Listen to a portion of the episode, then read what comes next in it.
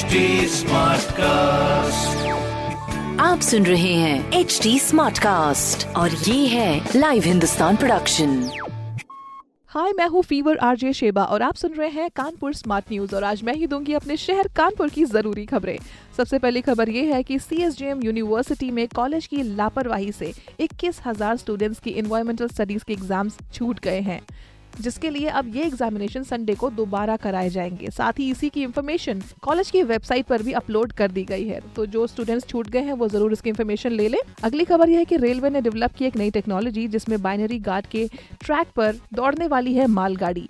ये device train के guard cabin में ही लगाई जाएगी। तो कुछ रेलवे में डेवलपमेंट्स हो रहे हैं और अगली खबर है कि कानपुर शहर और ग्रामीण इलाकों में मेगा वैक्सीनेशन कैंप आज हो रहा है, जिसमें साठ हज़ार लोगों को वैक्सीन लगाने का लक्ष्य बनाया गया है। तो इस तरह की खबरों के लिए पढ़िए हिंदुस्तान अखबार।